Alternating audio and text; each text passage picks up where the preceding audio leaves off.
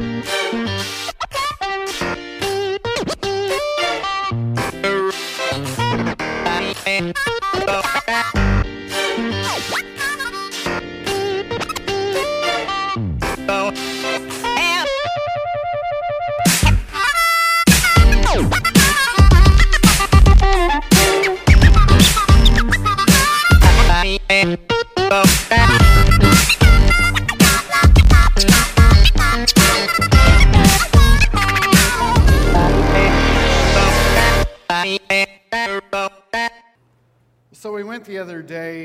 uh, to see a movie again that, that we've seen in the theaters already. Um, I don't know if, if y'all have done that where you've seen a movie and you go back again to watch it. Well, um, for April night was our third time to see the same movie in the theater.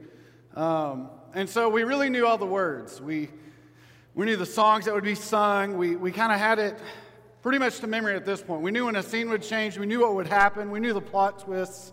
We knew the ending. We knew really everything about it. So we take our family and we sit down. We, we go to the movie theater in town that has recliners. Because if you're going to sleep in a movie, you want to be reclined.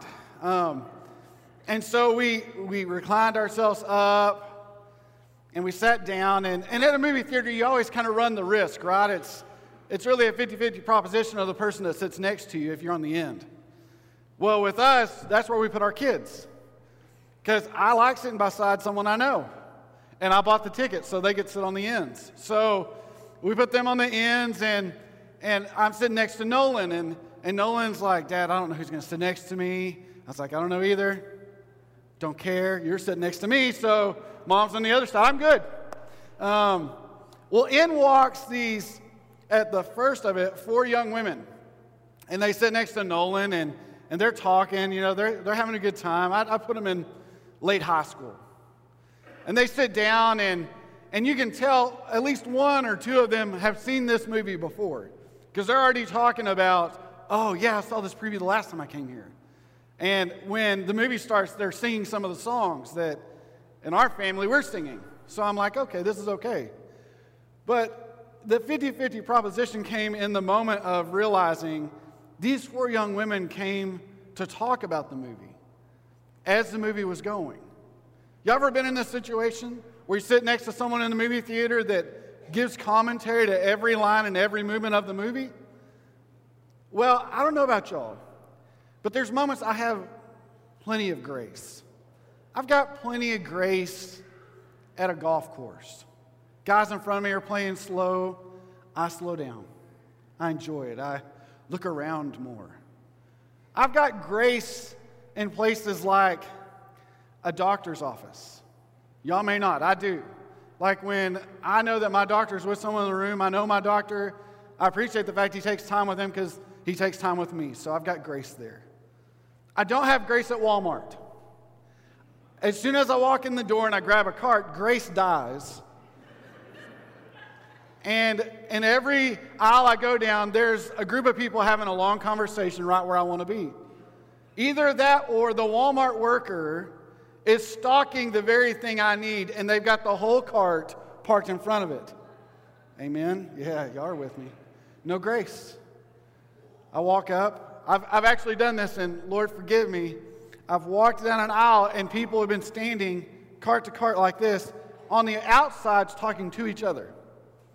And so I walk up, my grace meter's high, walk up and I stop. And they just keep talking. And so I do what every good person does I start with the, that is, Texanese for get out of the way. Or please be quiet. Didn't work. So then I do the next thing. You take a small step forward. This is courtesy. Oh, almost hit their cart, but not quite, and you step back. They kept talking. So then I bumper card their cart and walked through their conversation and said, Oh, excuse me, like I didn't bump their cart. But at the movie theater, when you're giving conversation and you're commentating on everything, I'm fine. As long as it's quiet. Did you see that? I can't believe that just happened. But when you're saying it like this, can you believe that? I cannot believe that just happened. all of a sudden my grace meter goes, and so at first I did the movie theater, kept talking. So then my wife sees that my grace meter's low, and she leans over and she goes, Are you okay? And I went, No. I said, Nolan and I are having a full conversation with people we don't know. You see, my grace meter has a limitation. And it was bordering on empty. At which point you do this number. Really? then eye contact happens. It's awfully weird. And then you, you start to look at each other like, is this going to happen? Which is awkward between a grown man and high school girls.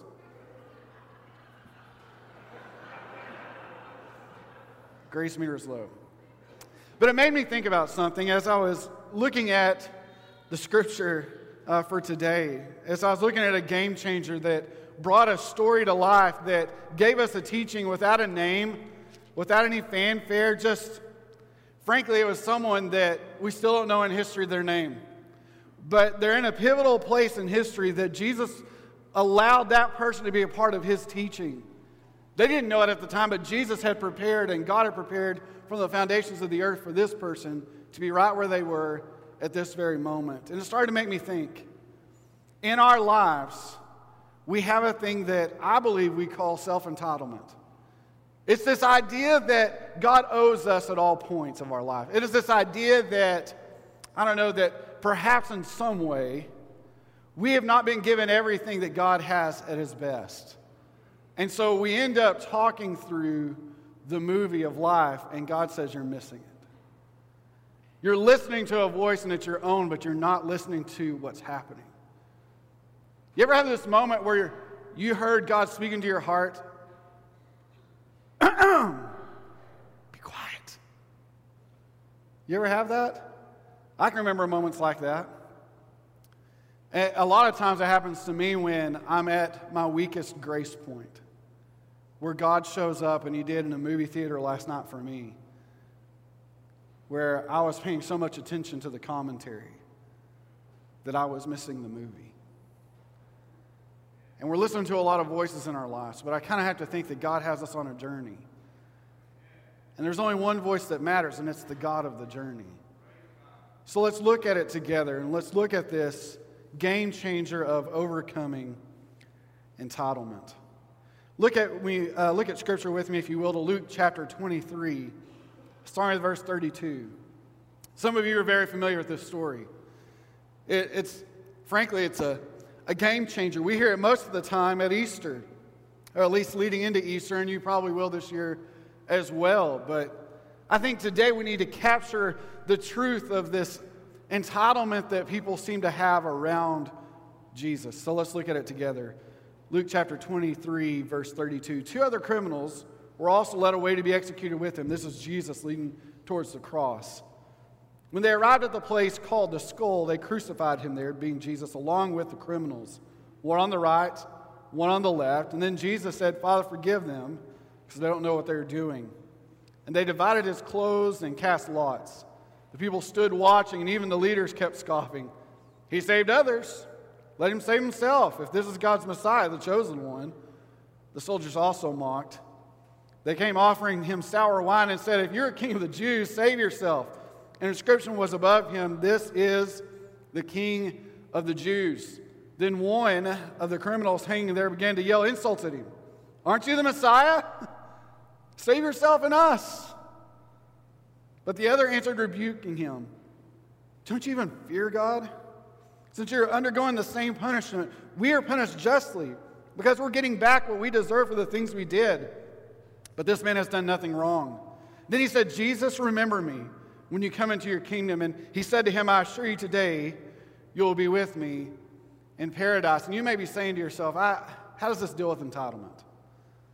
I can tell you what this has to do with entitlement because there's three audiences in this story that felt very entitled.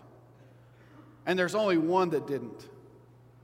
Only one in this story that has a voice outside of Jesus that doesn't seek the entitlement. So let's just look at it together.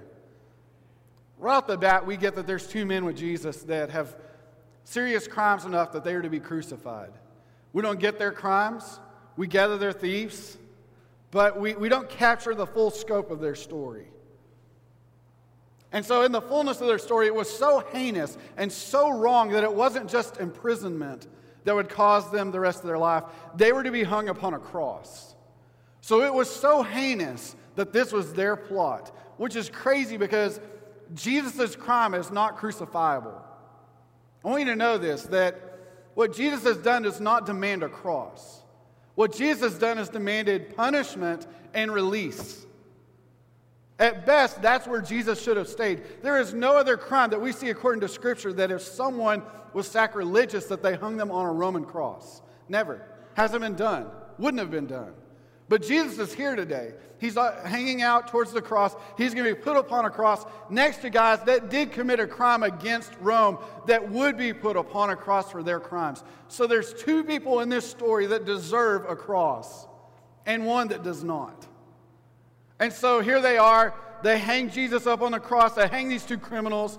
And as they're placed upon the cross, we get that those in the faith said to themselves, We got him. We got him because he isn't who he says he was, or he could take himself off the cross. So let's try this out. Hey, if you are really him, bring yourself down.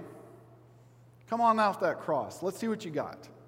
Not only that, but then the soldiers catch wind of this. They're like, hey, if you're really king of the Jews, prove it. Prove it. Not only that, but then one of the criminals speaks up. And he has insults of his own. If you can imagine this for a moment, they had to have known that Jesus' crimes were not worthy of a cross. How do we know? The second criminal. So there's some conversation that's happened prior to this moment for these two criminals that we don't get in Scripture. But all we know is this that one of them goes, Hey, hey man, aren't you the Messiah? If you really are, man, save yourself and pull us off on the, in the same route. I mean, we're equals. We're all on this cross. But the other criminal knows this story, and so does this first one, but his response is so different. He doesn't say, hey man, he says, don't you fear God? That is an interesting moment in Scripture. Because what he's saying is something that the leaders of the Jewish faith at the time didn't get, that the Roman guards didn't get. And that's this that they just put God on the cross. And only this criminal gets it. He's the only one in this story so far that captures that moment. That God is on the cross next to him. And he could have said to him, You are God. Let's go. Take yourself off the cross. Take me off the cross. You are God. I believe you're God. That's not what he says. Because there's a little glimpse of what happens when we see God in our midst. When we see God in our midst, He changes the story for us. Let's look at it together. Number one, our life uh, before Jesus always points to ourselves. Our life before Jesus always points to ourselves. That's what it does. Our life before Jesus has a name on its jersey and it's ours. And so when time comes and when things approach us in our lives, we point to ourselves. Is it good for me? Do I want to do this? Am I enough? Am I good? Am I bad? Am I, you can fill in the blanks. That's what life before Christ is like. But listen, life in Christ always points to Him. That's what happens when you are in Christ, your life begins to point towards Jesus. Here's the dilemma if our lives after knowing Christ point to ourselves, we cannot say that we are living in Christ. It's a dilemma, but it's one that we must admit to. Those that are in Christ focus on Him. It changes our thoughts, it changes our actions, it changes everything. We now have a lead in our play, and it's not us. It's Jesus. He takes the center stage. So, in your life, if you would say today, I don't know if Jesus is the lead of my life, make him the lead of your life today. Give him the authority of your life today. Relinquish that because let me just tell you, all of our lives lead to a cross. Either way. It either leads to a criminal's cross or a saving cross. But it all leads to a cross because the wages of sin is death. But the gift of God is eternal life through Jesus Christ our Lord. Every life leads to a cross. It's just which cross you're going to go to. That day, you have to know it was not a quiet moment. It wasn't a let's just sit around and take stained glass pictures. It was death. It was brutal. It was agonizing. It was wounding. And the people that showed up at the cross that day didn't come to eat popcorn. They came to see an execution.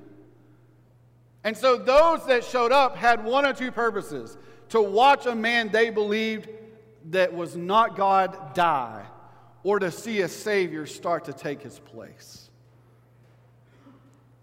Every life leads to a cross. And so, in this moment, our life in Christ either points to ourselves, which is outside of God, or it points to Jesus, which is inside of Him. So let's take his example this morning. Jesus always puts others before himself. It's our job to emulate that. That's our job. We are to see that Jesus pours out his life. And y'all heard Grant quote Philippians 2 5 through 11 that Jesus did not consider himself to just have equal standing with God, but humbled himself and left heaven and became obedient to a death on the cross. He chose that. From the very beginning, Jesus knew that his life would lead to a cross. And he did so willingly so that you and I could have a way to him, so that our lives would lead to his cross and not our own. Jesus died so that we don't have to. Why is it that we're okay with our neighbors leading to a death cross? Why is it that we're okay with our, our family leading to a death cross? There is a saving way, and it is Jesus who never stayed on the cross. He rose again. I can promise you the last thing that Jesus is carrying today is a cross necklace. Right? If anything, he carries an empty tomb necklace because he rose.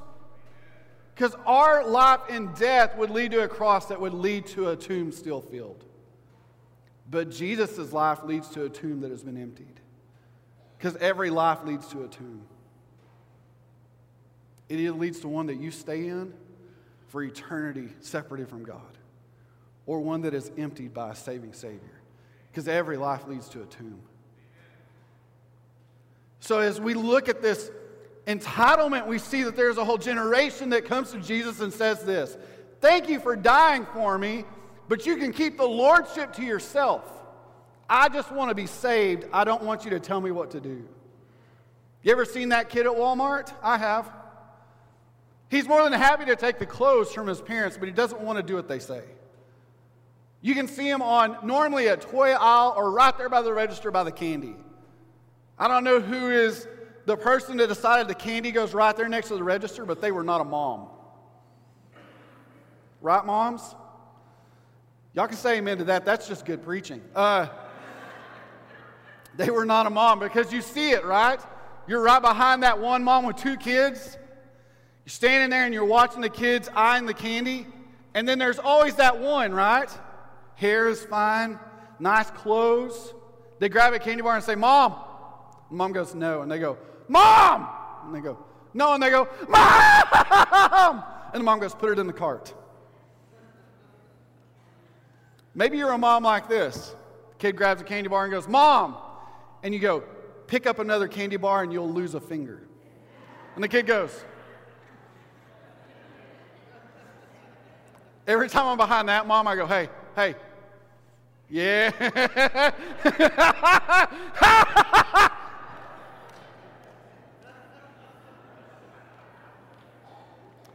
Because that mama's living the life, man. And generally, it's a mom of the second child. The first child gets it all, right? Oh, you're so sweet. Put it in the car. Your eyes are beautiful. Second kid, I'm going to poke your eyes out. that mama, you can see the blowout kid, right, laying in the toy aisle going, But I want this and I want this. And the mom's just standing there going, I don't know what's wrong with him. I'm like, Oh, I do. Pick up that Lego box and beat him with it. Uh, that'll solve that issue. Just be like, In the name of Jesus. Now get up. You're healed. Just lovingly, lovingly. But why is it that we don't want Jesus to change our lives? We just want the stuff. We keep coming to Jesus with our entitlement heart saying, But Jesus, I want this. And Jesus goes, Okay, save for it. But I want it now. No. But I really want it. And he goes, Okay, put it in the cart, see what happens. And then when it goes sour, we go, Well, where were you? And he goes, Oh, buddy. okay. I think the best thing that can happen in a Christian's life is a spiritual honey busting. It's the times that we feel like God has wounded us in some way because we didn't get what we wanted and we face the consequences. Sounds like a child growing up in my household. How about yours? The way we beat out entitlement in our lives is we give Jesus the lordship of our lives. It beats the entitlement out of us because it reminds us of something. It's not our cross, it's not our tomb. It's His, but we get to go through them because of Him. Because every life leads to a cross, because every life leads to a tomb, and we want His rather than ours. And I got to tell you, there's too many scars that we carry going to our own crosses and our own tombs. Don't you feel it? That this entitlement that happens over and over again in the Christian life is because we don't count on Him for anything. We count on us for everything. And at the end of the day, we plead for Him and look for us. As if we see Jesus not in stained glass windows, but in the mirror in front of us. We make lousy Jesuses. We need Him. Desperately, we need Him. These two thieves on the cross, they know the story of Jesus, but one goes, Hey, if you really are him, he had no clue that Jesus had to die on that cross. He had no clue that Jesus would come out of the tomb, but he wouldn't. He had no clue, but Jesus did. So when Jesus hears this insults, when he hears the ridicule, he doesn't take it personally. He gives it all to God and says, to his glory. So in our lives, we owe Jesus all. He owes us nothing. Entitled Christians believe that God owes them. Let me just tell you what God doesn't owe you God owes you nothing. You know why? Because we're the broken ones, He's the holy one. He owes us nothing, but gives us everything. You know why? Because he's holy and he's mighty and he's loving. And I got to tell you something even if you fall in the aisle begging for something that's not right for you, he still won't give it to you. You know why? He's good. He knows exactly what you need. He'll never put anything in the cart that would harm you or ruin you or make you more of you. God is not interested at the end of your life of you looking more like you. He wants you to look like Jesus. And I got to tell you, my prayer and your prayer alike should be this God, break me and wounds me so that I look more like Him and less like me. That is how we beat the entitlement of our lives. The walk of a Christian is not an easy path, lest everyone take it and get nothing from it.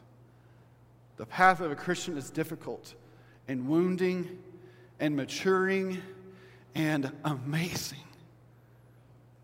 But it is difficult because it requires you to die to start it and Jesus to carry you the rest of the way. I got to tell you, the Christian walk is not how many steps in the sand you can make. It is in giving your life away at the first of it so that you realize that every step has always been His. We as Christians have made the walk of Christ look like us when it's always supposed to look like Him. Is the American church as a whole entitled? Yeah. Does it have to stay that way? Absolutely not. And it should change today. Today, it can change in us. And the way that happens is this fully devoted Christians believe anything the Lord does on their behalf is mercy. It's mercy. The fact that we draw breath is mercy. The fact that we have a chance today to do something for Him is mercy. Because there is none right. No, not one. All of us have fallen short of God's glory. All of us have wounded the true nature of Jesus by claiming that we are His and acting like we are our own. We cannot have it both ways. Jesus is not a cooperative owner. He is either all God or you or Him. And I got to tell you, at the end of this life, I don't want to be found to have a God that's not Him. In the movie theater, as I listened to these girls talk, I was so angry. My grace meter had dropped. I, I wanted to be just. I wanted to be right. I wanted to stand up in the movie theater and tell the movie theater guy, pause the movie. You four, get out. Yeah, you two. And to scoot into their seats just to prove a point. It reminded me of something. What if the lights came on? And one of the girls in the crowd said, Hey, aren't you the pastor at Quail Creek? And in my righteousness, because I'm right, they're clearly wrong. What would they think of Jesus? That's what we get to do with our Sunday afternoons through our Sunday mornings. Show Jesus. We get to show that we do have a cross and a tomb that our lives will go through. It's just not ours. We get to show the world that pursuing Jesus changed us and didn't leave us like we were. Or we can show them the doorway to a fake Jesus that leads them to a broken cross and a tomb that's full of death. Just by showing them that Jesus doesn't do anything to anyone's life that follows him. Should a Christian look different than an unsaved person? If you don't know the answer, you don't know my Jesus. Because Jesus doesn't just save lives, He changes them. And He wants to change your life today. Let me tell you what you don't have to do today. You don't have to be perfect. You don't have to have it together. You don't have to have all the answers. Here's what you do have to know all of us in this room, every one of us, from the back of the, the top up there to right here up front, all of us have sin and are in need of a Savior. None of us has it together on our own. Without the Holy Spirit directing us, we'll fall into a sinful lifestyle like that. And it's easy to do. But thank God that we don't have to stay in our sin. We don't have to stay in our devastation. We don't have to stay in our, our corruption. Because there was a man named Jesus that hung between two thieves and an entitled society that hasn't changed from the cross until today. He hung on the cross so that you and I could know Him as Lord and Savior, and He could change our lives forever and have a relationship with God the Father. Today, you don't have to have the answers. You don't have to have all of the understanding, but here's what you do you have to know. Because of sin, it separated you from God. And God didn't want it to stay that way. So He made a way through Jesus that you and I could have a relationship with Him if we would confess our sins. He is faithful and just to forgive our sins and cleanse us from all unrighteousness. That means this not only does He remove your sin, He pulls all of the, He sweeps it clean, cleanses it completely. And here's what's next He doesn't want to just sweep you clean, He wants to come in and change your life. And that is probably His best step on our behalf. So today, He can be your Savior and your Lord. What you have to do is be obedient. Do you believe that Jesus can change your sinful life into a living life? And will you confess it today to say, I want that? If you'll do that, today your life can be changed forever. Because every life leads to a cross, and every life leads to a tomb. It just doesn't have to lead to one of death, it can lead to one that's everlasting. Today is your day. Let me pray for you. Heavenly Father, Lord, I pray over this room, God, that you'd speak to our lives, Lord. That you would use us mightily, God, to see, Lord, that we need you. Give us a hunger and a thirst for you, God. Lord, lead us to be people that lean into you with everything we have, God, because you're all we've got. Lord, remind us, God, that we are to model our lives after that of Jesus, God. We are hold to the truth of Scripture.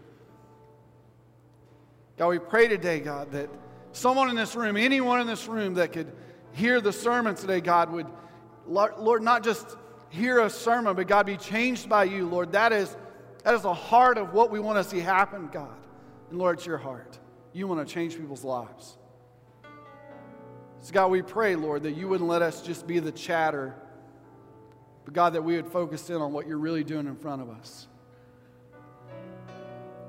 God, help us to live lives in desperate need of you. Lord, we need you. Speak over the hearts of the people of this room, Lord. In the name of Jesus, we pray. Amen.